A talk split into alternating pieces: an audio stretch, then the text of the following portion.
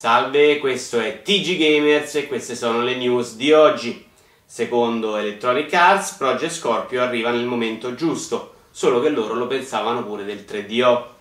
Scorpio che costerà 500 dollari, se vi sembra un errore di Microsoft dovreste sapere pure che giochi gireranno su MD.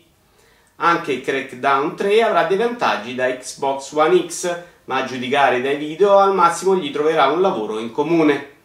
Lo sviluppo di Elder Scrolls 6 non è ancora iniziato ed è quindi solo un paio d'anni avanti a quello di Kingdom Hearts 3.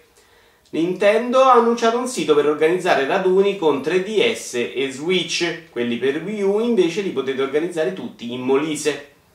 Torna in vendita lo storico controller gigante della prima Xbox, finalmente riempito quell'insostenibile vuoto di mercato tanto caro ai Vatussi. Michael Ansel ha affermato che Beyond Good and Evil 2 è al giorno zero dello sviluppo. Poi ha smesso di annoiarci con le buone notizie. 343 Industry mostrerà Halo 6 solo nel momento più opportuno, che era sempre un attimo prima di lanciare Xbox in bundle con Kinect. Sicuramente vedremo altri giochi Wii U su Nintendo Switch. Gentiloni sta già pensando di fargli pagare la tassa di successione. Il boss finale di Crackdown 3 potrà essere affrontato all'inizio. Il gioco è talmente brutto che hanno previsto quindi un piano di evacuazione di emergenza.